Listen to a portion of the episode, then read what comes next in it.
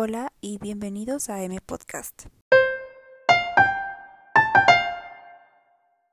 Hola amigos, hoy voy a hablarles de Frida Kahlo.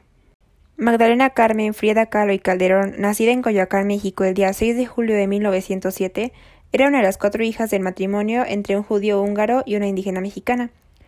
A la edad de seis años fue diagnosticada con poliomielitis, lo cual la hizo víctima de las burlas, y a los 18 sufrió un accidente de autobús dejándola aproximadamente un año en coma.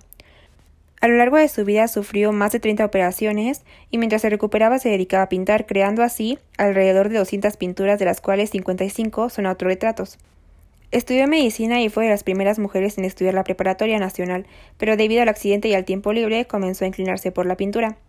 Buscaba hacer frente a los estereotipos, razón por la cual no se depilaba las cejas, bigote, axilas y piernas, y siempre buscó rescatar las raíces mexicanas en su arte y su vestimenta. Poco antes de su muerte, logró cumplir su sueño de tener una exposición en México. Su doctor le dijo que no podía asistir por su condición de salud en esos momentos, pero claramente Frida decidió asistir en cama. Siendo finalmente el día 13 de julio de 1954 la fecha en la que Frida muere. En la actualidad ha sido adoptada como una figura de feminismo, libertad sexual y discapacidad. Hablando de sus pinturas más importantes, voy a mencionarles ocho. La primera recibe el nombre de las dos Fridas, fue creada después de su divorcio con Diego Rivera y representa a dos personas. La parte derecha tiene una Frida mexicana llamada por Diego, mientras que la parte izquierda nos encontramos con una Frida europea y desdeñada por Diego y con el corazón roto. El segundo es Autorretrato con collar de espinas, en donde Frida se representa como una mártir cristiana. Las espinas clavadas en su cuello representan el dolor de haberse divorciado de Diego, mientras que el colibrí representa buena suerte en el amor, pero el gato a la izquierda es mala suerte, el mono es símbolo del diablo y las mariposas alrededor de su cabeza representan la resurrección. El tercero recibe el nombre de autorretrato con pelo corto. Es el primer autorretrato que pinta Frida después del divorcio con Diego, en donde aparece con un traje de hombre, muy grande, probablemente uno de Diego, y se ha cortado el pelo. Después del divorcio con Diego, Frida renunció a la imagen femenina tal vez deseando la libertad e independencia que recibe un hombre. El cuarto es Raíces, en donde Frida se encuentra fusionándose con una planta y convirtiéndose en parte de la tierra.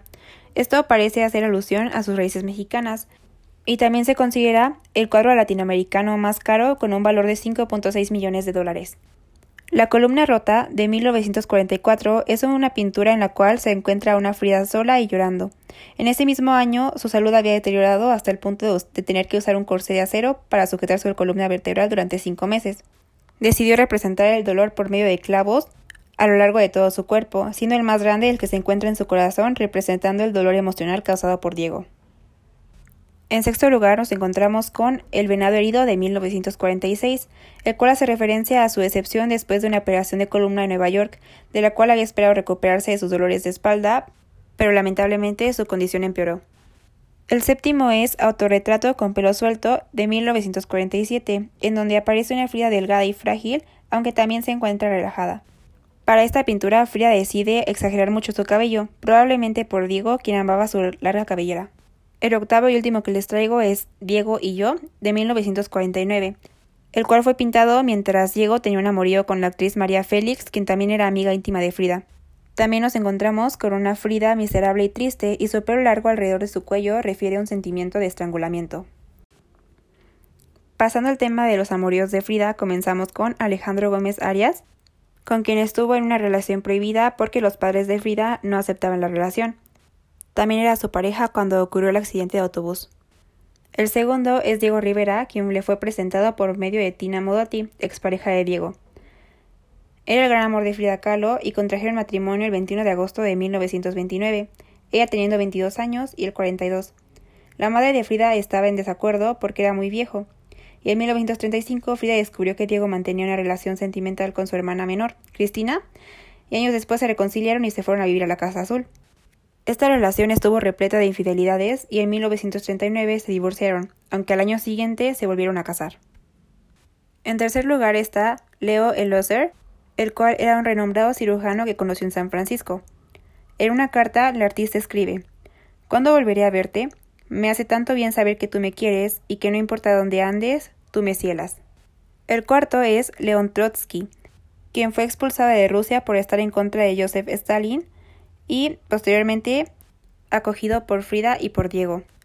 La relación comenzó en 1937, pudiéndose deber a dos cosas. La primera es venganza por la relación que Diego tuvo con la hermana de Frida, y la segunda es por la inteligencia de Trotsky. En 1939, Diego se entera y decide romper cualquier tipo de relación con dicho hombre. Chabela Vargas era una gran amiga de Frida Kahlo.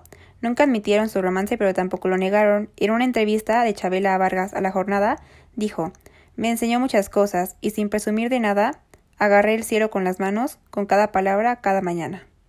Posteriormente nos encontramos con Jacqueline Lamba, la cual en 1938 fue refugiada en la casa de Diego y Frida junto con su esposo André Breton. Frida escribe a Jacqueline: El barco y el muelle y la ida, que te fue haciéndote chica, desde mis ojos encarcelada en aquella ventana, redonda que tú mirabas para guardarme en tu corazón. Todo está intacto. Después vinieron los días, nuevos de ti. Hoy quisiera que mi sol te tocara. Pasamos a Heinz Bergrun, el cual fue presentado por Diego Rivera, y rápidamente se hicieron amantes. Ambos viven a Nueva York y viven un romance durante un mes hasta que ella regresa con Diego y él regresa a Alemania. Nicholas Murray era un fotógrafo que Frida conoce en México en el año de 1931. Su amorío comienza ese mismo año después de divorciarse de su segunda esposa y poco después de que Frida contrajera matrimonio con Diego. Pasando a Isamu Noguchi, era un escultor nacido en Los Ángeles, California. Era descrito como intrépido enamorado y un don Juan. Sedujo a Frida y comenzaron un romance. Sin embargo, Diego los encontró y con una pistola les exigió terminar su relación. Por último, nos encontramos con José Bartolí. El amor de Frida hacia José fue plasmado en 25 cartas que fueron vendidas en 137 mil dólares. Esta relación fue confirmada por Enriqueta, la hermana de José Bartolí. Y pues nada, eso ha sido todo por el capítulo de hoy. Espero con todo mi corazoncito que les haya gustado mucho y también avisarles que el podcast ya tiene Instagram, por si quieren seguirlo, lo voy a dejar en la descripción. Y ya, bye.